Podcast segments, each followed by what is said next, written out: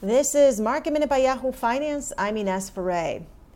Nikola, the electric vehicle startup, has responded to a short seller report from Hindenburg Research. Yesterday, the stock was down 11%.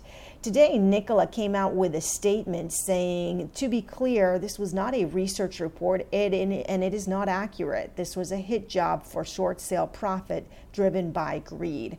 Hindenburg announced that it had a short position on Nikola and accused the electric truck startup of fraud, saying it had recorded phone conversations, text messages, emails, and documents to back up its claims. Nikola says it has nothing to hide and will refute these allegations. The owner of New York Sports Club plans to file for bankruptcy as early as today. Town Sports International had warned that it may file for bankruptcy last week. The gym owner and operator said it doesn't have enough cash on hand to repay a loan due in November.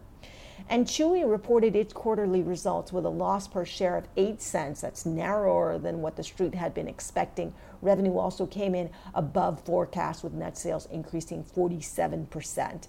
Customer growth spiked. Chewy added more active customers in the first and second quarter of this year than it did in all of 2019. For more market minute news, head to yahoofinance.com.